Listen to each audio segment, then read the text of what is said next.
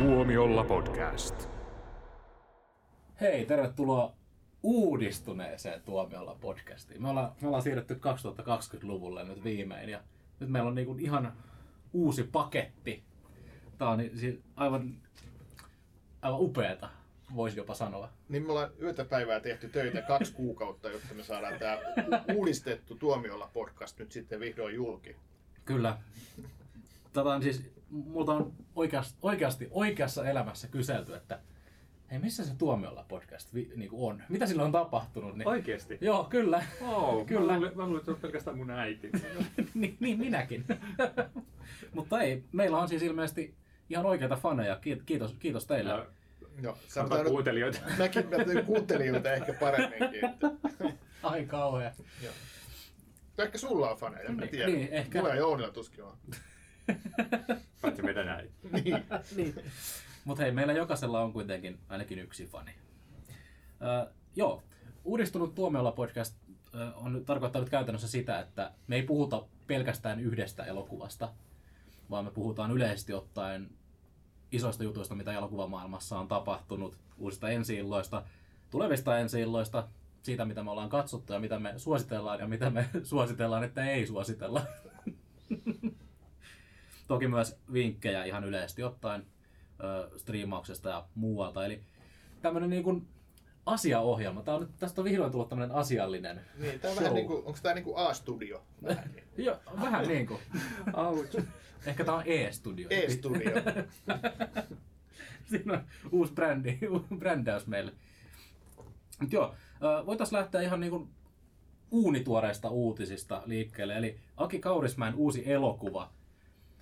Tänään just äänityspäivänä torstai 13.4. on tullut tiedote, että Aki Kaurismäen uusi elokuva on Cannesin elokuvajuhlilla. Niin, tämähän on tietenkin hieno juttu Suomelle, että päästään torille juhlimaan sitä, että meillä on jälleen kerran Aki Kaurismäen elokuva Cannesin kilpasarjassa ja tosiaan hänellä on useampikin elokuva jo tehnyt saman tempun. Mut mä en tiedä, siis mä tykkään Kaurismäen elokuvista, mutta mua oikeasti ärsyttää sen tapa olla julkisuudessa. 2017 kertoi, että se lopettaa elokuvan tekemisen kokonaan. Ihan tosissaan. Siis miksei se ole sanojansa takana? Mua ärsyttää tuommoiset. Se on niin kuin, tiedätkö, jotkut bändit niin kuin sanoo, että okei, tää on meidän viimeinen levy, me lopetellaan keikka. Se on niin kuin Ozzy Osbourne.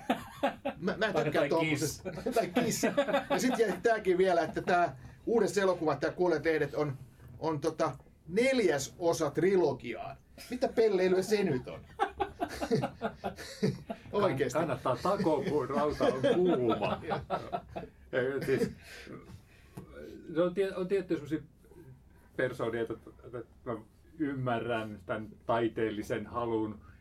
Että nyt mä olen antanut kaikkeni, että nyt mä en enää tee yhtään mitään. Ja semmoista hienoista uhriutumista, että toi Maggie Smithhän on kuuluisa siitä, että jokainen Downton Abbey-kausi päättyi siihen, että tuottajien piti niinku rukoilla, että no et kai sinä nyt tähän lopeta, että kyllä kai sinä nyt tulet jatkamaan. Ja, jotkut, mä en tiedä, onko se epävarmuutta, onko se diivailu, mitä se on, että tavallaan pitää niinku maanitella jatkamaan.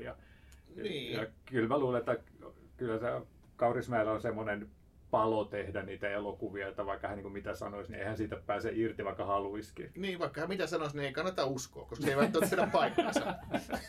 Mutta joo, siis vilpittömästi mua ärsyttää toi tommonen niin kuin tyyli esiintyä julkisuudesta ole provosoivasti ja niin kuin puhumalla puutaheinää, mutta en kiellä sitä, että hän olisi loistava elokuvantekijä ja tykkään molempien Kaurismäkien elokuvista ja Aki Kaurismäki on heistä mainekkaampi ja ihan täytyy sanoa, että on kyllä mahtavia elokuvia ja mä luulen, että tämä varmaan jatkaa vähän sitä, heti tuon niin ennakkotietojen perusteella jatkaa sitä samanlaista kaurismäkeläistä maailmaa, mutta siinä on nyt vähän niin kuin uusia näyttelyjä, ei ole Kati Outista enää, nyt on Alma Pöysti ja sitten Jussi Vatanen niin kuin toisessa pääosassa ja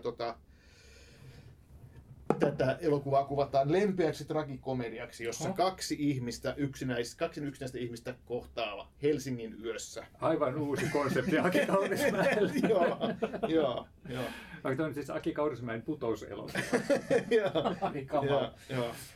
Tässä itse asiassa Kaurismäki oli sanonut, että hän nostaa elokuvassa ohimennen liian pientä hattuaan kotijumalilleen, Bressonille, Ozulle ja Chaplinille, niin ehkä toi Ozu on kirjoitusvirhe ja se on Ozzy. Joo, aivan. Joo, Ozille. Joo. Katsoisin. Joo. Niin kiva kuin on nähdä Kaurismäen uusi elokuva, koska mulla kesti oikeasti niin kuin aika kauan päästä sisälle niihin hänen leffoihinsa, mutta sitten kun mä pääsin siihen, niin mä rupesin tykkäämään niistä.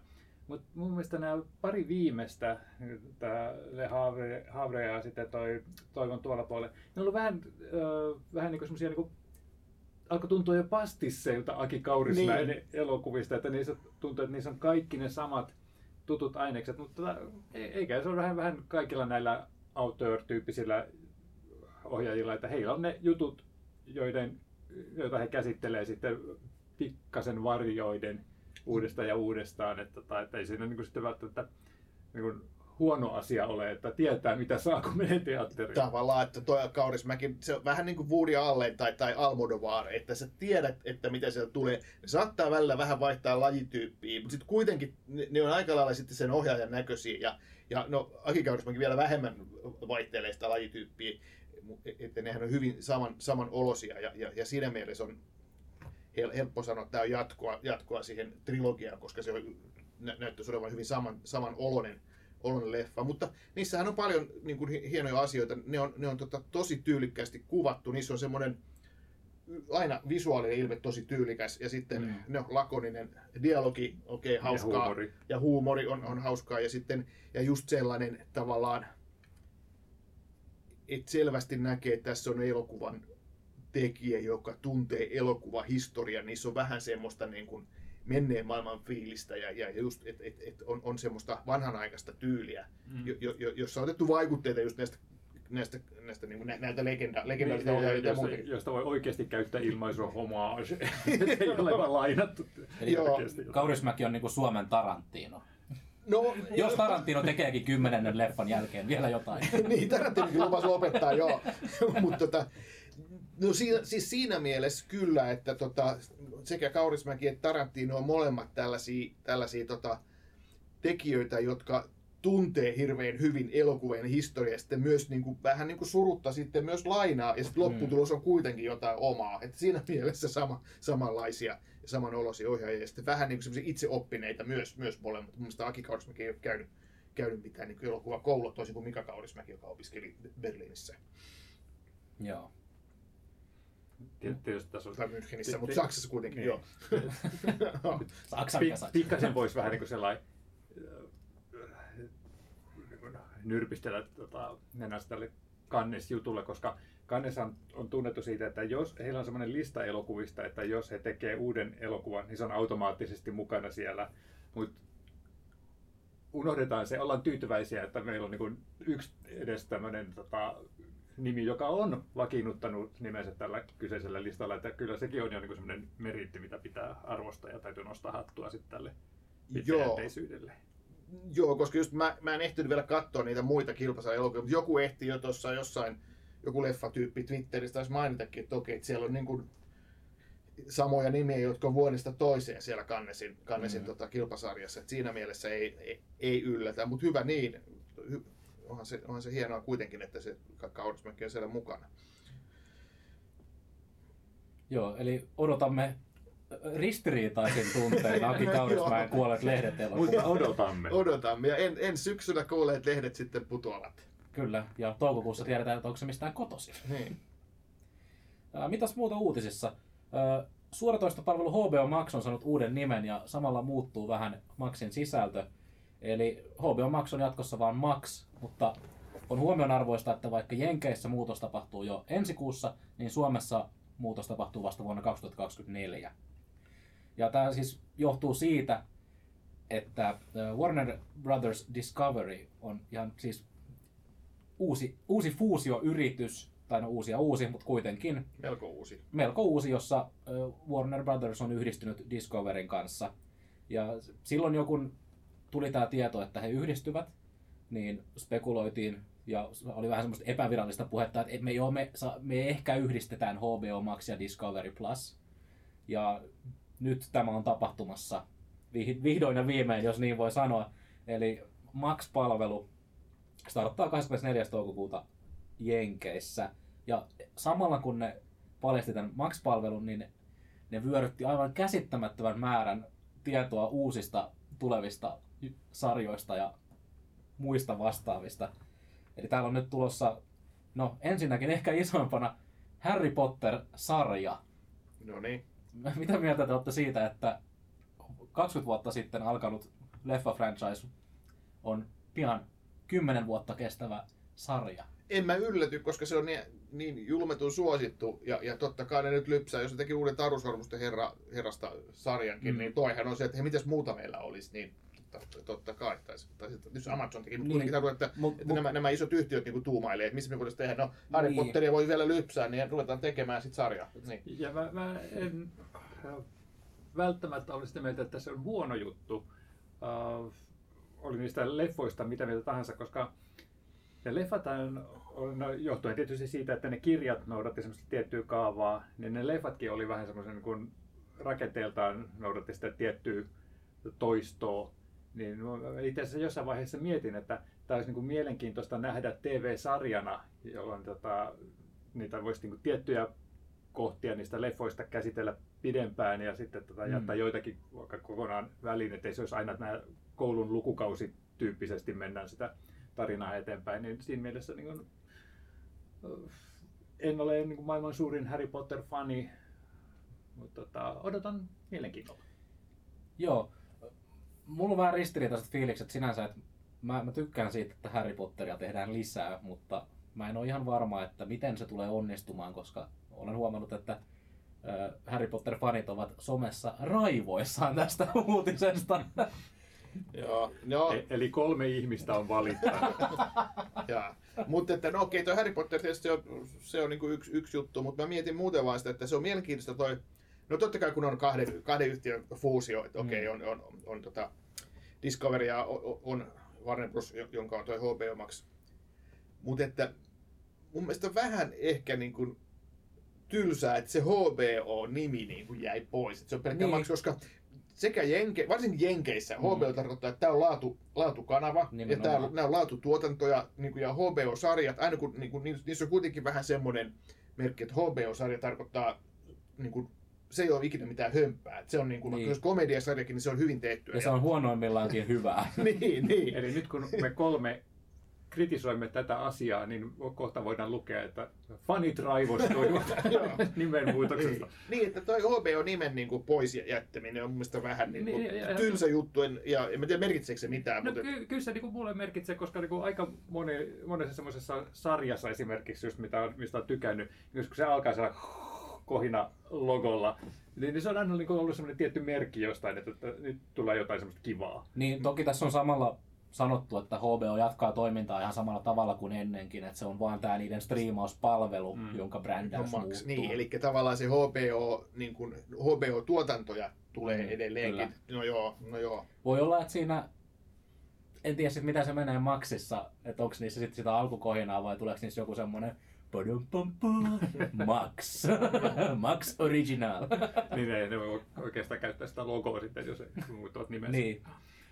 Koska Netflixhän tekee silleen, että niistä tulee aina se Netflixin oma, jos ne on originaaleja. Niin. Netflixillä on tässä niinku tavallaan helpompi tila, kun niillä ei ole mitään tuommoista fuusioita takana. Niillä on niinku se Netflix on se tavallaan niinku niin selkeä brändi. Tässä niinku tää tuntuu, että tämä vaan niinku sotkee entisestään.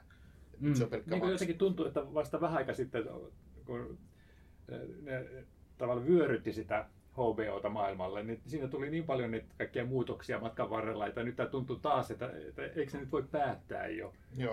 Joo, ja sitten toinen mielenkiintoinen juttu tästä on, että Max myös nostaa tämän palvelun hintaa. No niin, joo, sinähän tuli sieltä hinnan korotuksia ainakin Jenkeissä. Kyllä, ja, on 3 eri hintavaihtoehtoa.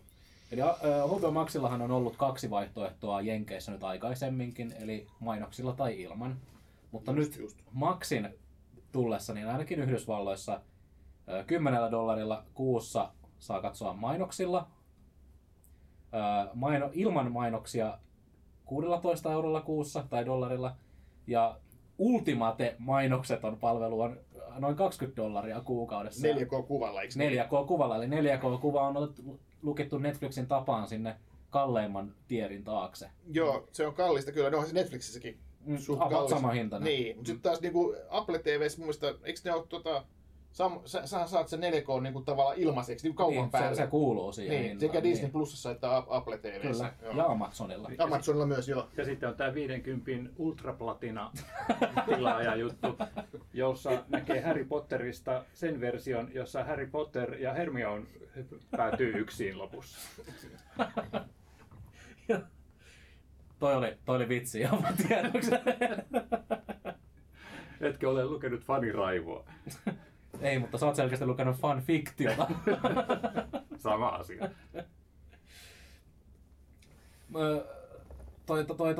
Maxiksi muuttuminen tarkoittaa tosiaan sitä, että sinne tulee myös näitä Discoverin hömppäsarjoja.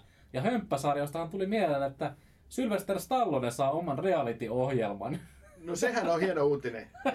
Mä olin itse asiassa, kun mä näin tämän uutisen, niin mä olin pikkasen hämmästynyt, että mitä eiköhän ole vielä ollut semmoista, että kaikilla on ollut. Itse asiassa sillä on ollut joku, se on juontanut jotain tosi TV-sarjaa jenkeissä, mutta ei se tietenkään tämmöinen ole ollut kuin tämä.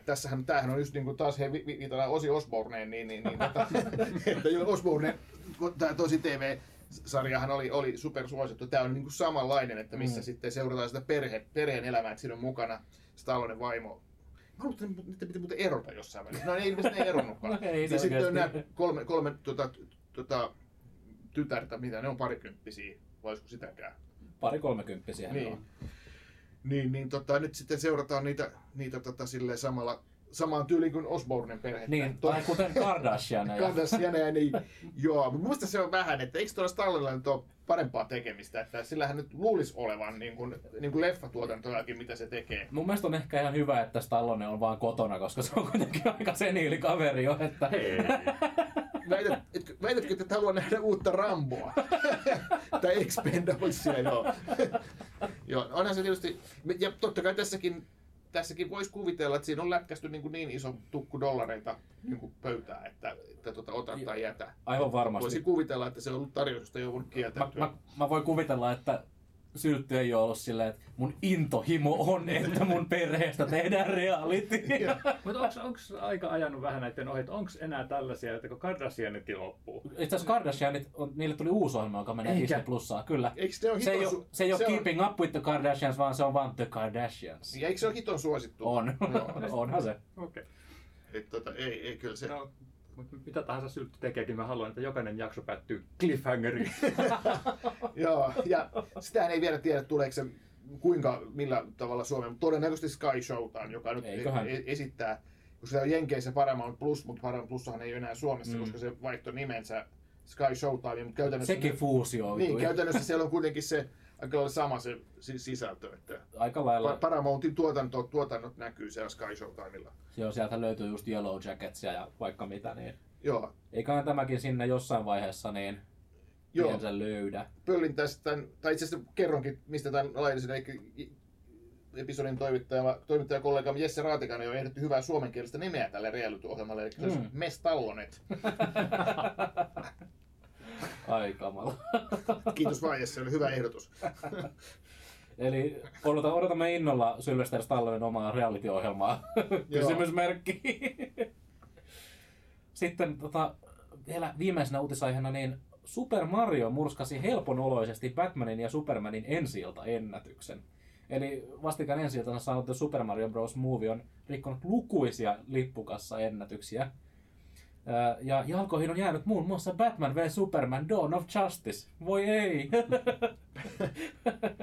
Mario tienasi siis pääsiäisviikonlopun jälkeisenä maanantaina huimat $20 miljoonaa Jenkeissä, kun DC-leffan ennätys oli $15 miljoonaa. Niin kuin yhtenä päivänä? Niin, pääsiäisviikonlopun jälkeisenä maanantaina, kyllä. Joo. Okei. Joo, olen saanutkin hauskempia elokuvia.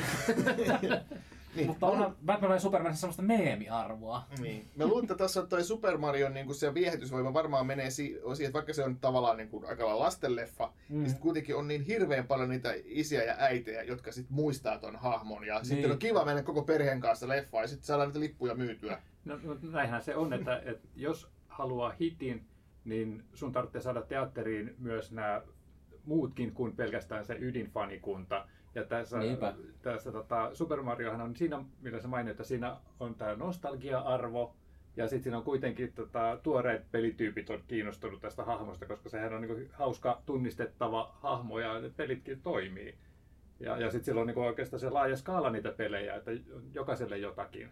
Mm. Ja sama juttuhan on niinku Batmanissa ja Supermanissa, että niissä on nostalgia-arvo. Siinä mielessä niinku ei kauhean kaukana sitten näistä edellisistä ennätyksen haltijoista. Niin, Mariossa on toki myös se, että se on semmoinen koko perheen elokuva toisin kuin Batman v Superman. Mä oon kyllä vähän eri mieltä. Siis oli oikeasti, siinä oli tosi semmoisia pelottavia kohtauksia, että mä hämmästelin tätä K7-ikärajaa. Oho. Ehkä mun pitääkin käydä katsomassa sen. Siis, siinä on muutama oikeasti semmoinen pelottava kohta, että mä mietin oikeasti, että että kun lapsiperheet lähtevät tätä katsomaan ja sitten siellä nämä nuorimaiset ovat pikkasen hätkähtää joitakin zombikohtauksia. Kuinka pelottava voi Illuminationin leffa sitten loppujen lopuksi olla? Että yleensä ne pelottaa ihan eri syistä kuin niinku tällaista pelottavista syistä. Mutta kyllä tämä tosiaan niin huomasi Illuminationin elokuvaksi, että tässä oli niin letkeitä menoa ja kätyreitä. Niin, nimenomaan. Ja mut kyllä pelottavin Illumination elokuva. Okei. Okay. Mikä ei välttämättä ole paljon, mutta tulipahan nyt sanottua, että voivat sitten niinku perheelliset harkita asiaa. Toki mä haluaisin sanoa, että mikä tämmöinen leffa kiinnostaa, kyllä mua oikeasti kiinnostaa, koska mä oon Illumination fanipoika. Ehkä maailman ainoa sellainen. Tai sitten minä ja kaikki muut 5-vuotiaat. Siis mä en ole mikään Super Mario-fani ja mä en pelaa mitään. Pelaaminen on tylsää ja lapsellista. Aha. Okei. Ja minä en harrasta sellaisia asioita. Niin, mutta kyllä mulla oli hauskaa sitä leffaa katsoessa. Kyllä hykertelin äänen useampakin otteeseen. Okei, se on hyvä kuulla. Mitäs meillä on tulossa ensi iltaan tällä viikolla? Täällä on After Sunia, EOta ja Renfield. Mikä on Renfield? Jouni, kerro meillä. Eihän se vaan ole episodin kansileffa. Kyllä, se sattuu olevan episodin kansileffa. Ja, Renfieldhän on sivuhahmo klassisessa Dracula-romaanissa. Ja, nyt hänet on sitten napattu pääosa, mutta totta kai sitten myös on Dracula mukana. On siirretty vampyyritoiminta nyt sitten tähän päivään, tämän päivän New Orleansiin. Ja kyllä niin kun huomasin, että siellä on idean taustalla on Robert Kirkman, joka on tehnyt myös Walking Deadia ja Invincible-animaation takana olevaa sarjakuvaa ja muuta tämmöistä. Että hän on niin kun tämmöinen, joka kehittää tämmöisiä periaatteessa tutuista aineksista niin vähän niin kuin uudella twistillä uusia mielenkiintoisia juttuja. Ja siinä mielessä huomasi kyllä, että tämä on hänen käsialansa. Että pikkasen minua harmittaa, että hän ei ole tehnyt sitä lopullista käsikirjoitusta, että hän teki sitten tuon niin perusidean, siihen semmoisen tarinahahmotelman ja sitten hän toimi tuottajana, että hän oli sitten liian kiireinen kirjoittamaan sitä. Ja sen oikeastaan vähän huomaa, koska niistä aineksista, että sulla on Nicolas Cage on Dracula ja sitten on Nicholas Holt on sitten tämä Renfield ja sitten heitetään ne tämän päivän New Orleansiin, missä sitten joudutaan vastakkain sikäläisen rikollisperheen kanssa ja veri oikeasti lentää enemmän kuin missään elokuvassa pitkään aikaan. Niin. Silti jotenkin tuntuu, että niistä aineksista olisi pitänyt saada vielä enemmän. Ja mietin, että hitsi kun Kirkman olisi tehnyt tästä The Walking Deadin kaltaisen TV-sarjan. Joka kestää 11 kautta ja saa 5 spin-off-sarjaa. Ja... Joo, tämähän tämä ongelma on just, että sit jos lähdetään sille tielle, niin se ei jää siihen yhteen minisarjaan, joka tästä olisi pitänyt tehdä, vaan sitten venytetään niitä loputtomiin. Toi kuulostaa ehdottomasti mielenkiintoiselta. Kyllä toi pitää varmaan käydä katsomassa, ihan rehellisesti sanoen. Oletteko te katsonut näitä Universalin vanhoja kauhuleffoja? Ja Siis niitä ihan tosi vanhoja klassikkoja, niin. Joo, joitakin. Joo, niitä niinku Jouni suakin vanhempia. Niin. Okay. Niitä ei ole paljon.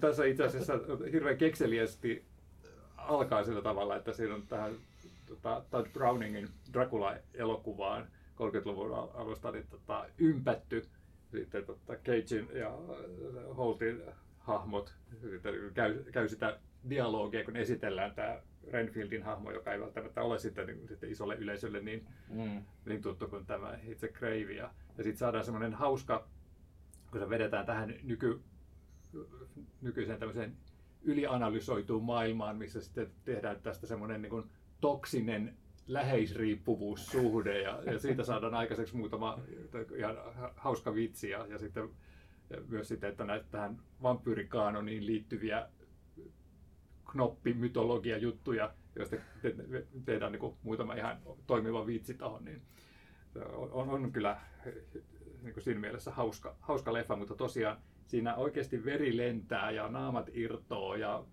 raajoja katkee, että jos se ei ole semmoinen, mitä haluaa nähdä komedia-alaotsikon alla, niin sitten en ehkä suosittele. Konseptinahan se on siis aivan ihana. Nicolas Cage Draculana. Mikä voisi mennä pieleen? Oletko sitä nähnyt mitään muita tämän viikon ensilloista kuin Renfieldia? En valitettavasti. No, mä oon kuullut, että After-sana on saanut paljon hyvää pöhinää kyllä. Ja se on semmoinen tämän hetken superitkettäjä, että se on niin meidän paatuneita toimittajiakin liikuttanut. On tämmöinen vähän niin kuin, no, haikeen sulonen tarina siitä, että kertoo parikymmentä vuoden takaisesta lomasta isän ja tyttären välillä, kun vanhemmat on eronneet ja sitten tytär viettää sitten hieman laatuaikaa isän kanssa tämmöisessä vähän kulahtaneessa lomakohteessa Turkissa. Ja sitten nykyhetkessä sitten tämä tytär yrittää niin muistella sitten isänsä ja pohtia sitten asioita sitten aikuisena ja sitten siinä just tämä, että miten tämä muisti on häilyväinen ja miten asioita näkee eri tavalla sitten vähän tällä niin taaksepäin katsoen, niin se on hienoksi ja kiehtovaksi kerrottu sitten nämä niin. Meidän toimittajat, jotka ovat nähneet sen. Niin, tässä oli tämä Aftersunhan oli ton Spring Break -festivaalin, joka tässä oli siinä avajaiselokuvana. Joo. Se on kyllä mielenkiintoinen. Ja itse asiassa tämä isä esittävää Paul Mescal. Paul Mescal oli Oscar-ehdokkaanakin jopa, että siinä mielessä että ihan laatutuotanto. Epäilemättä. Ensi illat muuten tosiaan löytyy EO:ta.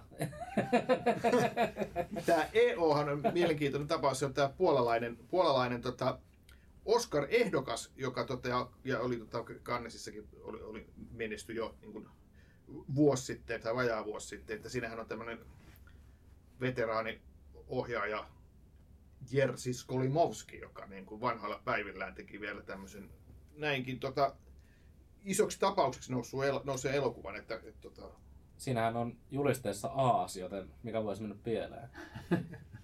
Sitä sen nimikin itse asiassa tulee, että se on niin kuin puolalaisittain aasi ääntelee EO. Ja tämä aasin nimi on itse asiassa EO. Ja se kertoo tämmöistä puolalaisesta sirkusaasista, joka päätyy seikkailemaan sitten hieman ympäri Eurooppaa. Ja mä ajattelin, että tämä olisi varmaan semmoinen, mistä Lasse Halmström tekee Hollywood-version. Niin joo. Mut sitten mä... Richard Gere olisi siinä mukana. Olisiko se aasina? En tiedä. Siis tietysti aasi pistettäisiin puhumaan ja silloin se joku tähden ääni. Eddie Murphyn ääni. Joo. Jotenkin tuo kuulostaa sieltä, missä pitäisi tehdä. Voiko Eddie Murphy muka toimia joku aasin äänen?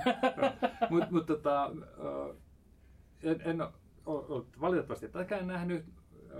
Kaikkien muiden kiireiden vuoksi olisin kyllä halunnut nähdä, mutta sitten vähän hämmästyin, kun mä katsoin, että hetkinen, tämä on K-16. Ettei joka niin sitten ilmeisesti ihan herttainen tarina. Ja väkivaltaa ja jännitystä. Niin, mä en tiedä mitä siinä sitten on, mutta ilmeisesti se on kuitenkin enemmän semmoinen niin ahdistava, että sitten voi niin katsoja ahdistua, vaikka se ei olekaan mitenkään niin väkivaltainen. Ahdistava ja mä en tiedä, haluanko mennä katsoa tuota, kun Banshees of Inisherin, siinäkin oli aasi, jolle kävi huonosti. Mä en halua nähdä taas uutta elokuvaa. Jotkut asiat ei muutu, vaikka kuinka uudistettaisiin. Kyllä. Siitä voi olla varma, että tuomiolla podcastissa kyllä aina spoilataan. Mutta et voi väittää, etteikö Banshees of Inisherin olisi ollut loistava elokuva. Se oli loistava elokuva ehdottomasti. Kaikki elokuvat, jos on aaseja, on loistavia. Joo, oli. Ensi-illassa on myös Kaunis aamu, Zatopek ja Karle XVI Kustaa. Kalle 12. Tykkään tuosta Karle XVI Kustaa. Kyllä, mun aivokapasiteetti ei riitä enää tässä vaiheessa päivää. Olen ollut toimistolla yli 8 tuntia. Ensi viikon ensi-iltoja, joista varmaan puhutaan ensi viikolla myös tarkemmin, niin haluan nostaa pari esiin, eli pitkään odotettu Evil Dead Rise. Pitkään odotettu. Pitkään odotettu. Odotettu sitten viime Evil Dead-elokuvan. Siis me puhuttiin sitä alkuperäisestä Evil Deadistä joskus yhden jakson verran, ja mun mielestä me ollaan käsitelty tämä Evil Dead-aihe jo. Mä en usko tästä. Niin, tässä uudessa elokuvassa ei varmaan tapahdu mitään siis erilaista. Se voi olla, kuule Jussi, että me ei kysytä sulta tästä. Sen lisäksi ensi viikolla animea pitkästä aikaa leffateattereissa. Suzume. Your Namein ohjaajalta. Your Name oli hyvä. Kyllä hieno elokuva. Joo. Ja on kehuttu tätäkin. Ja tässäkin on vähän... Weathering with You oli toinen. Kyllä, joo. Saman ohjaajan elokuva. Ja siinähän oli vähän kanssa tämmöistä niin kuin, ilmastoahdistusta.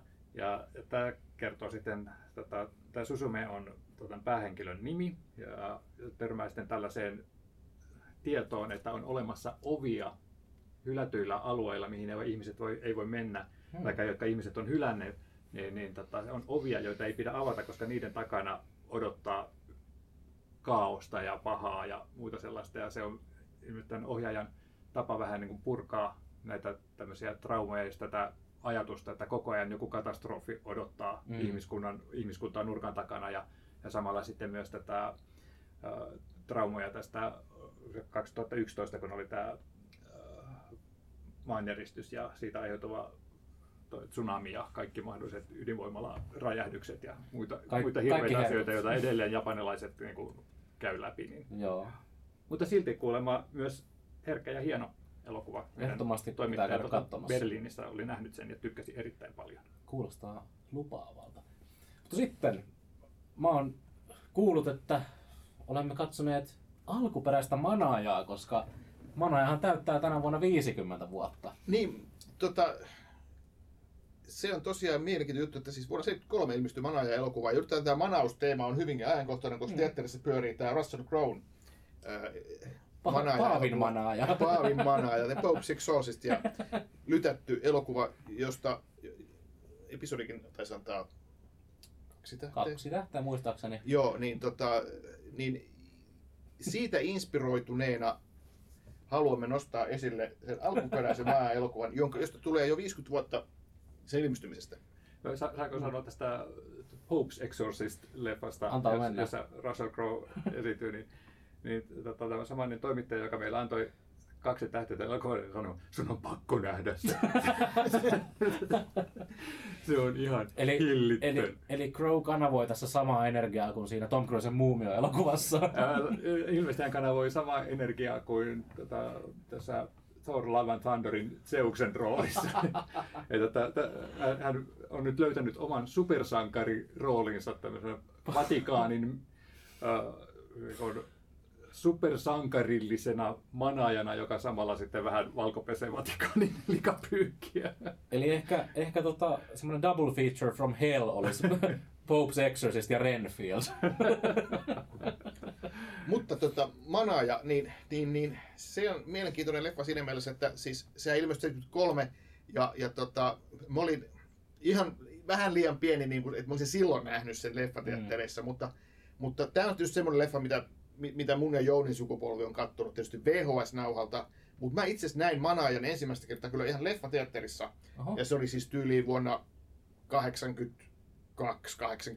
tai jotain, koska silloinhan oli leffat tuli aina uusilta kierrokselle ja Manaja oli semmoinen elokuva, minkä tasaisin väliä ajoin pystyi niin kuin menemään teatterissa katsoa ja ei ollut vielä videonauhat vielä silloin lyöneet läpi, niin kävi sen silloin katsomassa ja olihan se ihan hirvittävän pelottava, jos siihen aikaan oli just tämä kauhu 180-luvun alussa kauhuleffat, ne oli semmoista, että ne niin kuin, oli tietynlaisessa niin kuin, eli buumia, että oli ollut tietysti Manaa ja aikaisemmin sitten tuli Ennustus, sitten tuli taas sitten nämä Carpenterin Halloweenit ja tällaiset, ja sitten oli Hohto, että oli paljon tämmöisiä, niin kuin sanoisin, niin kuin nykyään klassikkoina pidettyjä kauhuelokuvia, niin niitä niin kuin ilmestyi silloin. Ja mä en tiedä, mikä oli mun mielestä niin kuin pelottavin ikinä, mutta kyllä Manaja oli mulla niin kuin nousi aika korkealle.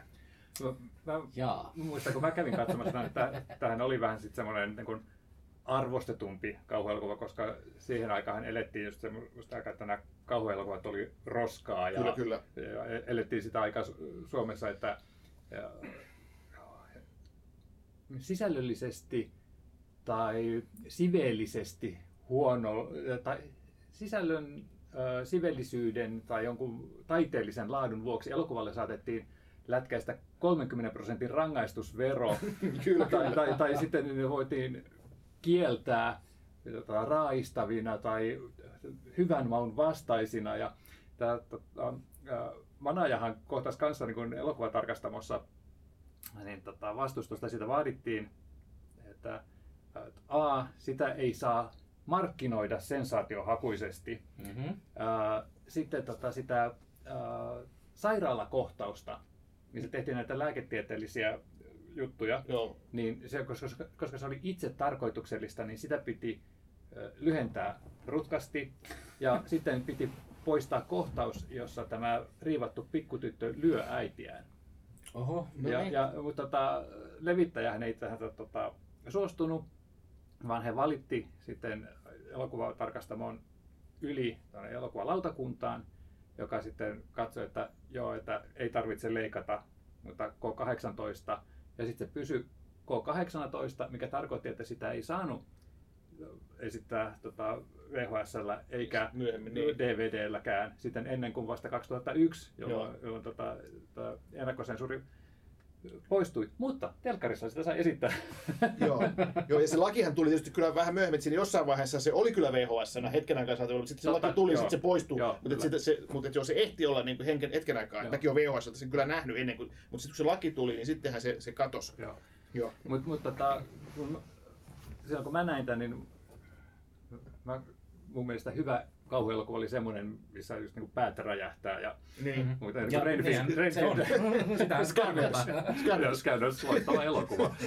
Ja kun mä kävin katsomassa ton Manajan, niin mä olin, että no, ei tää nyt oikein ollut mistään kotoisin. Ja sitten itse asiassa mä häiritsin säkin, koska siinä on se kuuluisa tunnelmallinen tää mainoskuva, tää jullarikuva. Kyllä siis missä Manaja katsoo sinne ikkunaan ja sieltä tulee sitten semmoinen valo ja sitten semmoinen sumuinen. Ja mä niin kuin odotin jotain semmoista vähän niin kuin goottitunnelma juttua ja sitten sehän oli hirveän arkirealistisesti kuvattu. Joo.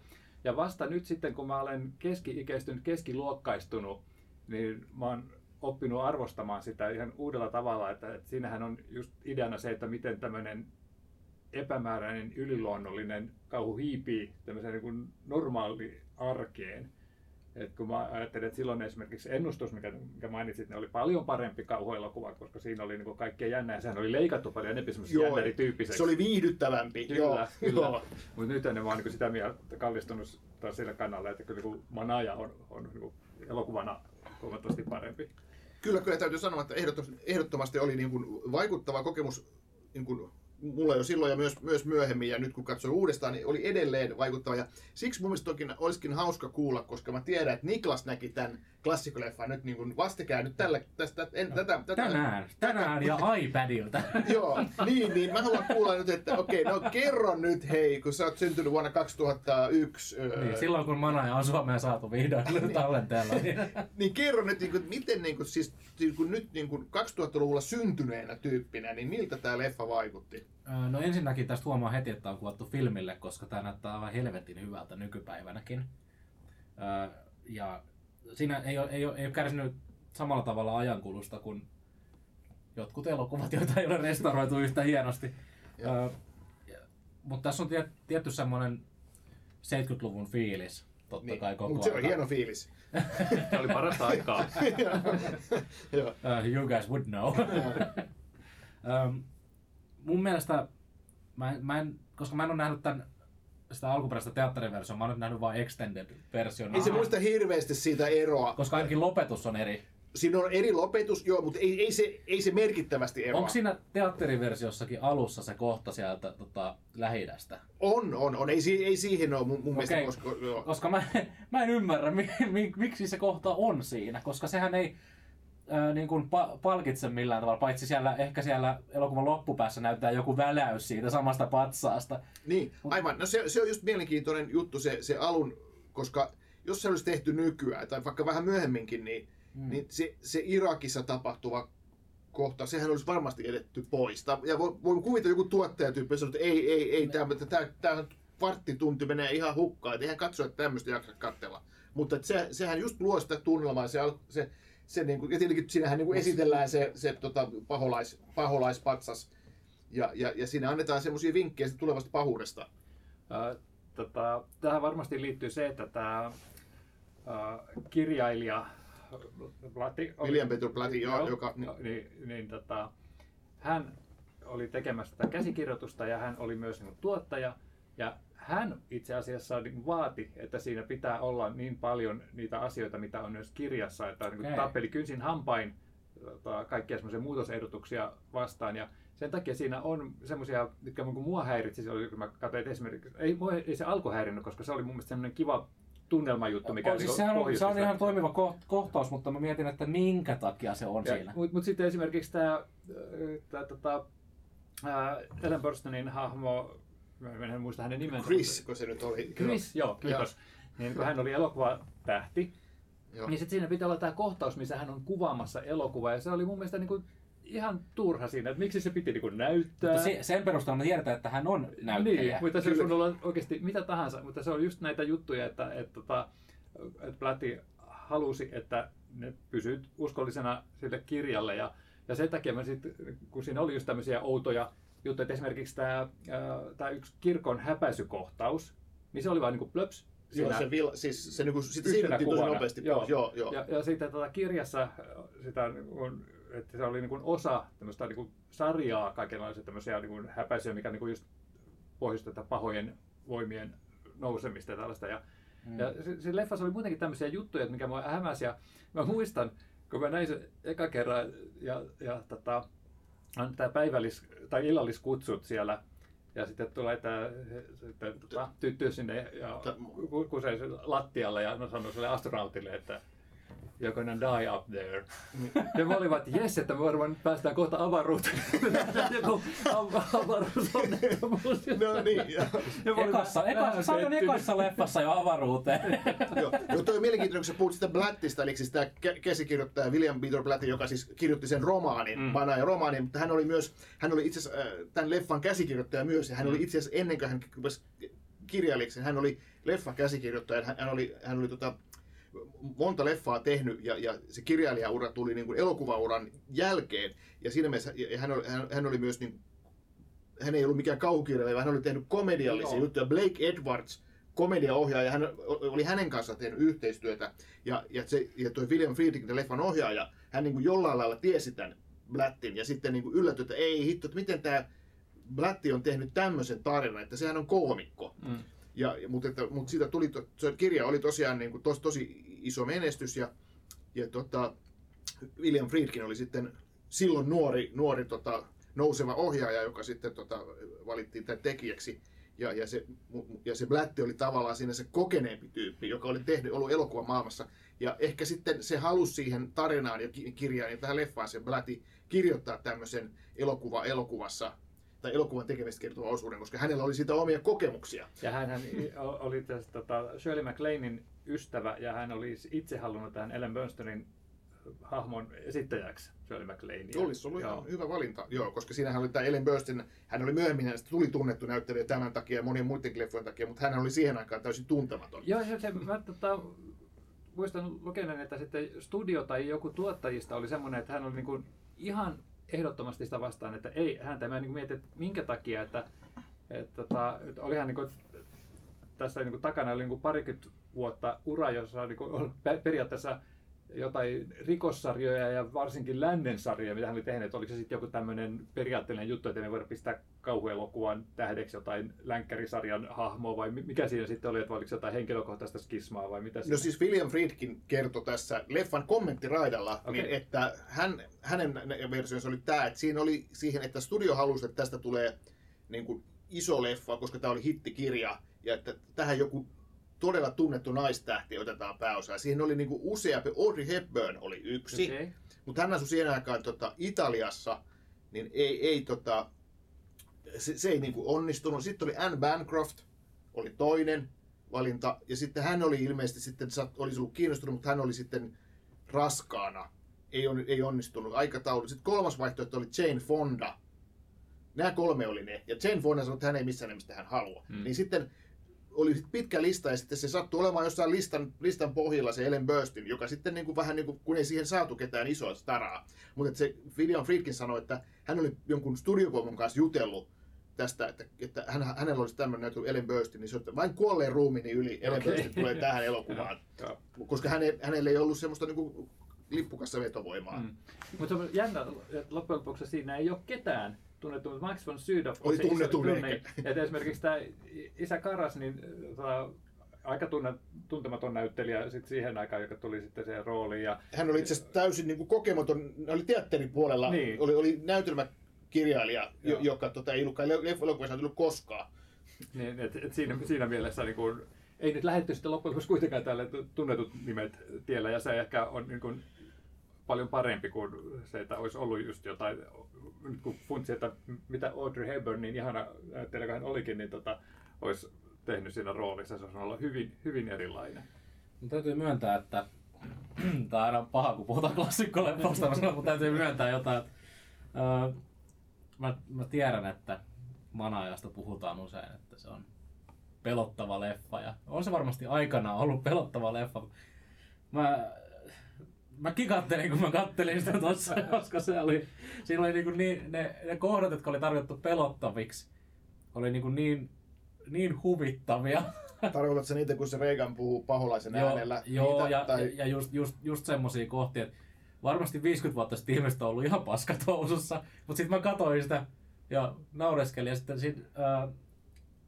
tässä Extended Cutissa niin siellä oli vielä lisätty CGI:tä silleen, että ainakin se Reaganin kasvot muuttui jossain vaiheessa niin kuin ihan selväksi 2000-luvun vaihteen CGI-iksi, kun se joku demoni puhui sieltä sisältä. Ja mä vaan naurasin, että ei hemmettiä, mitä katsotaan jotain Skorpionin kuningasta. Mutta toisaalta myös niin, aika moni leffan kohtauksista on ollut niin klassisia, että ne on parodioitu puhki ja niitä on toisennettu. Sekin ehdottomasti se tärisevä sänky, joka kyllä näyttää niin kuin siltä, että se on tärisevä sänky. No, siis mulla oli kyllä, se kokemus oli kyllä toisenlainen, että mä en nähnyt siinä mitään koomista enkä mitään sillä lailla vanhentunutta. Ja varsinkin kun se elokuvan alkupuoli on tehty niin semmoiseen niin tosi realistiseen tyyliin ja siinä on haettu semmoista. Siinähän ei kikkailla niin kuin millään. Et se on semmoista tosi niin kuin dokumentaarista kuvaista, kun siinä on jossain kohtaa käydä siellä on niitä mielisairaala-asukkeja ja semmoisia, niin nekin on vähän niin kuin yksi lensi kämpässä leffasta niin kuin semmoisia, että onko ne näyttelijöitä vai onko ne aitoja potilaita. Ja siinä oli semmoinen tosi todentuntuinen tunnelma. On siinä semmoisia niin kylmääviä hetkiä toki, mutta se ei ole silleen niin kuin, että hui saa kyllä, nyt kyllä pelottaa. Mä muistan silloin aikoina, kun mä katsoin, niin mä ajattelin, että oli tylsää, kun siinä puhutaan, niin kuin, että mitä kaikkea outoa on sattunut ja sitten ei näytetä. Mutta sehän on niin kuin se, että mikä on niin kuin nykyään, miten tehdään leffa, että ekaksi näytetään kaikkea outoa ja sitten se niin kuin pohjustaa sitä, että nyt tästä me tiedämme, että nyt on niin kuin yliluonnollisuus pelissä. Mutta mä oon niin kuin ruvennut arvostaa, että toihan on oikeasti nerokasta, että tapahtumat käynnistyy, niin sitten vaan puhutaan, että joo, täällä on kaikki outoja ääniä ja vähän niin kuin natinaa lakolta ja kaikkea tämmöistä. Ja sitten kaikille voi vähän löytyä joku järkevä selitys ja tällaista, että se lähtee niin kuin tosi rauhallisesti liikkeelle ne pyörät pyörimään. Missä vaiheessa se demoni tuli siihen Reganiin, koska mä katsoin ekat 20 minuuttia eilen, just ennen kuin mä menin nukkumaan, ja mä olin ihan niin kuin toisella planeetalla, niin ehkä mä missasin sen, mutta oliko se siinä, kun se oli siinä Ouija-laudan kanssa? Vai tapahtuuko niin siinä sitä ennen jotain? Niin se spiritismilautahan on semmoinen se niin kuin vinkkaus, että siinä niin kuin, tavallaan vähän niin kuin jossakin taustalla on että se mikä se on se miespalvelija siellä, että se olisi jotenkin siinä niin kuin aiheuttanut jotain, mutta siinähän ei oikeastaan ole niin kuin selkeitä merkkejä, vaan se, että sieltä ullakolta kuuluu sitä rapinaa. Niin. Ja että siellä on joku, jotenkin se demoni on sinne päässyt ja sitten niin. Se menee siihen Reganiin, mutta ei sitä mun mielestä niin kuin semmoista niin kuin tiettyä kohtaa ole, että missä se... Okei, niin kuin... se on tarkoituksella jätetty auki. Joo. Okay. No, ei sitä koskaan niin sellainen perustella, että sille ei anneta mitään selkeitä syytä, että miksi se on... Ei ole mitään sellaista kohtausta, missä se yhtäkkiä vaan hyökkää siihen. Joo. Sitä varten oli se kohtaus siellä Irakissa. Sieltä se tulee se paho. Aivan, ei hitsi. ja just niin kuin mitä esimerkiksi kirjassa just oli, että se oli semmoinen laajempi, että paha oli nousemassa, että kun siinä oli kaikki nämä kirkkojen häpäisyt ja muut semmoiset. Ja itse asiassa se Lättihän sanoi, että hän niin kuin yritti vähän vihjailla, että se olisi ollut tämä Karras, joka olisi ollut sitten vastuussa niistä teoista. Eli tämä pappi. Minkä missasin kyllä silloin, kun mä luin sitä kirjaa, että mä kiinnitin vaan huomiota siihen, mitä siinä kirjassa oli, kun aina kun tapahtui jotain outoa, niin nähtiin hirveästi vaivaa, että keksittiin sille joku luonnollinen syy, että kaikki lähdettiin siitä, että tapahtui jotain outoa, mutta pystyttiin myös keksimään joku selitys, että mistä se olisi voinut johtua, että se vähän niin kuin kyllästymiseenkin asti ja mentiin sille tielle, että tässä taas niin se oli aika suoraviivasta, että lähdettiin tekemään näitä lääketieteellisiä tutkimuksia ja sitten ei nyt oikein löydy mitään, että pitäisikö kokeilla vähän tämmöinen niin kuin psykologinen kikka, että kokeillaan vaikka niin kuin manausta. Joo. Olisi kyllä hyvä, jos oikeastikin lääkärissä olisi joku. Nyt on vähän omituinen ollut. No, miten se olisi vaikka manaus? No kyllähän tätä tehtiin, että tämähän oli niin kuin, tässähän oli taustalla niin kuin todellinen lainausmerkeissä tosi tapahtuma, että siis että no, epäilemättä yhtä tosi kirottua elokuvia tapahtumaa. Aivan. Mutta siis sillä tavalla, että siis näitä manaajia tietysti on ja sitä myös kokeiltiin, mutta että tietysti toi Blätti sit keksi tämmöisen nuoren tytön, jonka tarina tämä oli, mutta että onhan noita manaajia, niitähän on oikeasti olemassa, mutta se on sitten, se ei ehkä ihan ole totta, mitä tuossa elokuvassa tapahtuu. Mä ymmärrän sen, että toi on merkkiteos. Mä en lämmennyt sille ihan niin paljon kuin mä olisin ehkä halunnut, mutta ei se huono leffa ole. Se on, ei ehkä vaan... Modernein silmin on niin vaikea katsoa vanhoja elokuvia silleen, miten ne on silloin aikoinaan vaikuttanut ihmisiin. Niin, mä en tiedä, mulla olisi semmoinen olo, että kun katsoo jotain klassikkoelokuvaa, joka on oikeasti hyvä ja kestänyt aikaa, niin tämä oli musta, mutta jotenkin se on niin hallitusti tehty. Mutta sä oot nähnyt sen aikaisemmin. Mä oon nähnyt sen monta kertaa, niin, joo. Niin. Joo, se on niin hallitusti tehty, se etenee niin tyylikkäästi. Siinä on just niitä tämmöisiä niin kuin pieniä merkkejä, että jotain pahaa tapahtuu ja kaikki on kuitenkin tosi semmoista vähän niin kuin arkista, mutta se niin kuin kasvaa koko ajan se tunnelma. Ehkä se on niin kuin hyvä viini, että se pitää vähän antaa kypsyä vielä. Niin. Ensi kerralla se on varmaan parempi. Niin. Ja se maistuu aina yhtä hyvältä. Mulla on niin kuin hupaisa muisto, kun mä näin sen eka kerran silloin niin kuin yli 17-vuotiaana, vaikka se oli K-18, mutta joo, ei ollut niin tarkkaa leffateatterissa, niin siinä oli semmoinen, kun oli tyyli hyvä just niin rippikouluun käynyt, ja sitten siinä oli sitten semmoinen, kuitenkin yksi päähenkilöistä oli pappi, siis tämä Karras, tämä nuorempi pappi, niin sitten se poltti tupakkaa ja sitten se meni baariin, joi kaljaa ja sitten sanoi, että minä en taida olla soveltuva papiksi. Mä ajattelin, no et todellakaan ole. Miten voi olla mahdollista, pappi polttaa tupakkaa ja joi kaljaa baarissa. Viskiä siellä lopussa. Pimeässä baarissa istuu ja kantelee kaljatuoppeja pöytään. Tossa on niinku semmoista meininkiä, että nyt voisi olla pappi. Sori, Jouni oli sanomassa jotain. Ei, mä lähinnä vaan mietin sitä, että William Friedkinkin on aika mielenkiintoinen tapaus, että hän oli tehnyt nämä kovatteiset miehet.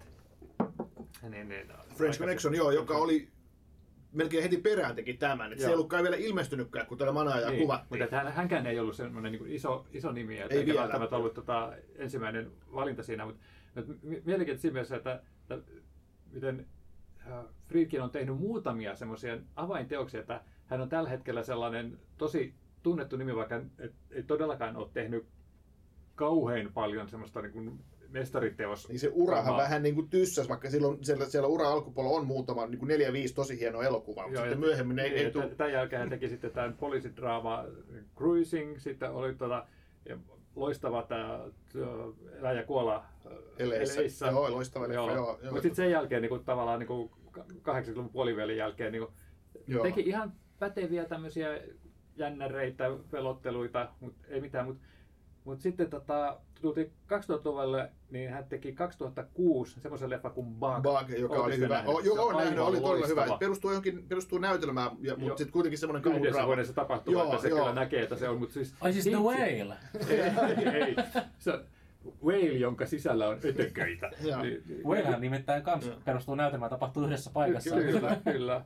Että jos tykkää siitä, mutta haluaisi, että se olisi kauheampi, niin sitten Bug, se on hieno elokuva. Ja Killer Joe oli sitten, mistä mä tykkäsin ihan sikana. Joo, Matthew McConaughey näyttelee siinä aikamoista paskiaista. Kyllä. Eli ei tarvitse näytellä. Joo, mutta jo Friedkinillä oli mielenkiintoinen ura kyllä, että varsinkin alkupuoli. Ja tämä loppupuoli nyt sitten. Ne on loppi kaksi viimeisintä elokuvaa, joo. Eikö hän ole joku tällä hetkellä työn allakin? Joku leffa, että toivotaan, että hän saa sen sitten päätökseen, tai kauan joudut odottamaan nyt Killer Joe jälkeen. On työn alla, en tiedä toteutuuko, että onko se tämä niin Koppolan Megalopolis, no sehän toteutuu, mutta siis tämmöinen Keinen kapina elokuva on niin tekeillä, mutta et saa nähdä, mikä sen tilanne on, valmistuuko se koskaan, mutta että olisiko mahdollista, että se olisi niin tekeillä tai jopa kuvattu, mutta jäämme odottamaan, se on kuitenkin yli 80-vuotias äijä toi Friedkin, että saa nähdä. Ja Killer Joestakin on jo yli 10 vuotta. Niin, mutta kyllähän Ridley Scottkin tekee leffoja. Kyllä. Ja Ellen Burstyn on 90 ja edelleen näyttelee. Että, joo. Mutta niin, mä näen sitä vielä, että Niklaksen reaktio, no ehkä vähän en yllättynyt, että se ei suhun niin napannut, koska tavallaan se on 50 vuotta vanha leffa, jos se näkee nyt ekaa kertaa, niin kyllä mä ymmärrän, että se ei ole niin kuin... Mä näen ne merkittävät puolet, mutta mä en ehkä nauttinut siitä samalla tavalla kuin mitä mä olisin voinut 50 vuotta sitten nauttia siitä. Niin. Ja tai kun olet keski-ikäisempi ja keskiluokkaisempi. Niin. Ja mieti, kun me ollaan puhuttu niistä äkkisäikytyksistä, että sä et tykkää niistä. Tossa ei tullut sinne. Siinä oli yksi äkkisäikytys jossakin, mutta siinä oli puoli tuntia ainakin leffaa menty. Se oli siellä jossakin ullakolla tai jossain joku semmoinen niin pikku bö-kohtaus oli, mutta niitä ei tuossa ollut. Tuossa oli se, missä yhtäkkiä... Siinä on säikäytyksiä. Ai sä oot nähnyt sen? Ei, mä tiedän sen klassikko. Se klassikko, se on todella... Mulla kyllä niin lurahti niin housuun silloin, kun mä katsoin sen, vaikka se niin mun mielestä leffana on ollut kauhean erikoinen. Koska mun täytyy tunnustaa, että mä oon yksi niistä harvoista ihmisistä, jotka tykkää Manaja kakkosesta. Se on. Mullakin on tuohon tarina, koska mä näin Manaaja kakkosen ennen Manaaja ykköstä. Mä näin Manaaja kakkosen siis... Onko se tarinallisesti jatkuva, onko se oma juttu? Se on jatkuva, koska siinä on toi se sama tyttö on siinä mukana ja sitten siinä on niinku myös pappi, joita sitten sitä Richard Burton ja näin. Ja siinä on paljon heinäsirkkoja ja mites kaikkea, mutta että sehän sai valtavan huonot arviot, vaikka Siinä yritettiin vähän niin kuin tehdä laadukas jatko, ja siinä on John Boorman, siis arvostettu ohjaaja, mutta se sai hirveän huonot arvioita. Sitä on pidetty niin kuin maailman huonoimpiin kuuluvina elokuvina. Vähän niin kuin ehkä syyttä. Tosi mulla on niin pitkä aika, mä oon sen nähnyt, että pitäisi katsoa uudestaan. Joo, mutta täytyy kyllä tunnustaa, että mä tykkään siitä just vähän niiden kalkkuna-arvojen vuoksi, koska se on jotenkin niin lutunen siinä kaikissa typeryydessään. Mutta mä mainitsin, että tämä sama tyttö esittyy siinä, niin muista hauskaa hauska Linda Blairin tarina, että hän ei ollut tehnyt yksittäisiä jotain saippua-operaa tai mainosta tai jotain sellaista, kun hän teki tämän Manaajan ja hän nousi siitä sitten niin heti kerralla tunnettuuteen ja hän sai Oscar-ehdokkuudenkin siitä roolistaan. Ja sitten sen jälkeen hän lähti niin luisumaan just tämmöiseen niin Hänet nimitettiin sitten, kun tuli tämä slasher-buumi, niin hänestä tuli yksi näistä screen queeneistä, mikä näin jälkikäteen ajatellen on rakenteellisesti hyvin ongelmallinen nimike ihmisille. Niin, ja teki naisvankila-leffoja ja kaikkea exploitaatiota. Joo, mä oon jotain kanssa VHS:ltä kattonut jotain, missä on Linda Blair pääosassa. No, mutta mainitaanko, että hänen naisvankila-leffansa ovat kyllä laadukkaammasta päästä. Joo. Mutta tähän rooliinhan itse asiassa Jamie Lee Curtis oli niin kuin tavallaan ehdolla, mutta Janet Leigh, hänen äitinsä, ei antanut hänelle lupaa mennä koeesiintymiseen. Okei. Ja sitten, eli ei ole ollut ehdolla. Niin, Jamie Lee Curtis sitten aloitti Halloweenista sitten tämän nousunsa. Mä tiedän, hänestä tuli sitten Scream Queen, ja nyt hän on Oscar-voittaja, ehkä hieman hämmentävästi, mutta kuitenkin, että tässä on mielenkiintoiset... Mutta unohdat erään toisen Halloween-kytköksen. Haluammeko me puhua tästä? Me voitaisiin nopeasti sanoa, eli Halloween, uusimman Halloween-trilogian ohjaaja David Gordon Green on tekemässä tälle vuodelle päivättyä uusinta versiota Manaajasta, jossa on myös Linda Blair. Eli hän tekee varmaan cameo-roolin sitten. Tällä hetkellä castlistissä ihan Regan McNeil, Linda Blair. Ja eikö ollut, että Ellen Burstynkin olisi... Kyllä, hänkin on merkattu. Onko tämä nyt varma, että tämä on uudelleen käynnistys, koska mä kuulin jossain vaiheessa, että tämä on niinku ihan suoraa jatkoa tälle alkuperäiselle. The father of a possessed child seeks out the aid of Chris McNeil, whose daughter Regan survived a similar possession in the 70s. Okei, eli tämä on siis jatkoa. Tämä on siis tämmöinen reguel, niin kuin nämä Scream-elokuvat uudet. Requel. Okei, selvä. Joo, en pidätä hengitystä. Tuo Manaaja-elokuvan niin ne jatko-osat niin kuin muutenkin, niin siitä ei tullut semmoista elokuvasarjaa, niin kuin, että ne olisi ollut kauhean kestäviä. Niin, kolmosessahan on omat mielenkiintoiset juttunsa, mutta sitten taas oli tämä sitten osa 4, josta on 2 eri versiota. Renny Harlinin versio ja Paul Schraderin versio. Että niin paljon kuin haluaisin vetää kotiin päin, niin täytyy sanoa, että se Renny versio on ihan hirveä kuraa. Joo. Se on vähän niin kuin ikävä tarina se Manaaja jatko-osa. Mutta ensimmäinen Manaaja, se on klassikko ja yksi menestyneimpiä kauhuelokuvia ja myös arvostuimpia. Ja oli tosiaan myös niin kuin jopa Oscar ehdokkuuksia nappasi niin kuin useampia, että tosiaan oli toi Linda Blair oli todella niin kuin nuori Oscar ehdokas, ei voittanut, ja siis siitä itse asiassa yksi palkinto sille tuli, eli toi William Peter Blatty voitti sen kässäri Oscarin. Oliko se myös jossain näistä äänikategorioissa ei voittanut äänestä. Siitähän puhutaan aina just natina ja sitten se demonin ääni ja kaikki tällaista. Että... Siinä on semmoista kivaa kaunafiilistä siinä natinassa. Okay. Joo. Mutta joka tapauksessa niin siis se oli useampi 10 ehdokkuutta oli Oscarissa, että kauhuelokuvalle tosi niin kuin kova juttu siihen aikaan ja olisi nykyäänkin. No, ehkä sitten ensi vuonna Oscarissa se uusi Manaaja. Ehkä nyt tulee Linda Blairin se Oscar. Niin. Ehkä viimein. Mutta joo, Manaaja on siis se on klassikkoelokuva yhä, vaikka mitä sanottaisiin. Ja eihän se huono ole. Kyllä se, jos sitä ei ole nähnyt, niin kyllä se kannattaa katsoa. Siitä samalla sitten ymmärtää ehkä paremmin niin kuin useissa muissa Manaajan jälkeen julkaistussa kauhuelokuvissa nähtyjä teemoja. Kuten vaikka My Best Friend's Exorcism. No niin, sun ei ole sitä pitänyt katsoa ensin. Joo, ei selkeästi. Mutta sitten voitaisiin käydä vielä nopeasti vinkkejä, että mitä voi katsoa tällä hetkellä kotona. Mistä sä voit nauttia kotisohvalla tällä hetkellä? Ja mä voisin ottaa tämmöisen pienen varaslähdön, eli ei aivan vielä, mutta iloisia uutisia. Pearl saapuu Suomeen kotiteatteriin, eli Blu-ray on tulossa kesäkuussa.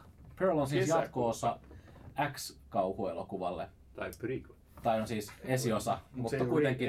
Ei ole requel kuitenkaan. Ja mä olin itse asiassa saanut kunnian nähdä Pearlin jo, ja onhan se nyt aivan helvetin hyvä.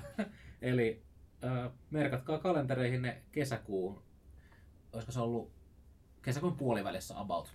En nyt ihan tarkkaa päivää muista, mutta it's coming! Loistavaa. Mutta sä oot Jussi kattonut jotain sarjoja?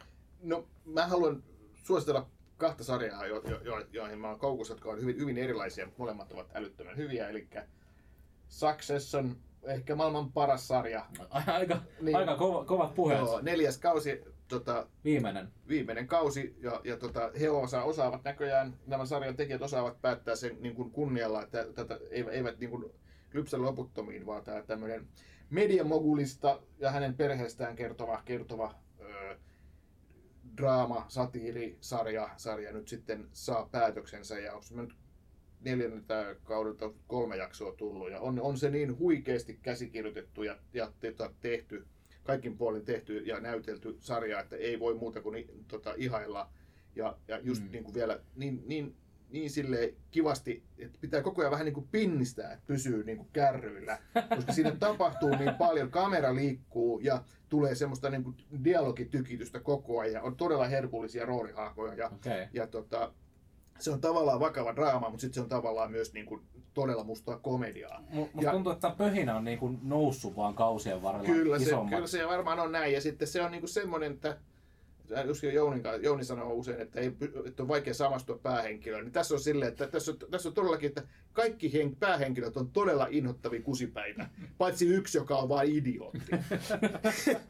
Mutta silti niitä tavallaan rakastaa, kun ne on niin mielettömän hyvin luotuja, ja siinä on niin hauskaa ja kekseliästä se sanailu ja niiden ne hullut tai henkilöiden väliset suhteet ja se valtataistelu ja se ahneus ja kaikki, mikä siihen niiden kusipäiden elämään liittyy. Kyllä tuo on varmasti semmoinen, mikä kannattaa katsoa. Niin. Joo. Kyllä. Ja sitten toinen vinkki on mulla Ted Lasso, Apple TV:n sarja, alkuperäissarja, jossa on Jason Sudeikis ihan vastakohta Successionille, paitsi että yhtä hyvin kirjoitettu. Ja siinä niin kun tosiaan jenkkiläinen tyyppi tulee Eurooppaan, Englantiin valmentamaan jalkapallojoukkuetta, ja minkälainen soppa siitä sitten syntyy. Ihan mahtava sarja. Ted Lassosta on kans, se on just tollainen toinen pöhinäsarja tällä hetkellä. Kyllä, ja pöhinä kasvaa vaan, 3. kausi menossa. Nimenomaan, ja Ted Lassollahan ei ole nyt vielä tietoa, että milloin se on päättymässä, eli vielä voi hypätä kyytiin ja enjoy the ride. Odottaa 11 kautta. Nimenomaan. Mutta hei, tässä oli meidän ensimmäinen uudistunut Tuomiolla podcast. Toivottavasti tämä oli antoisa.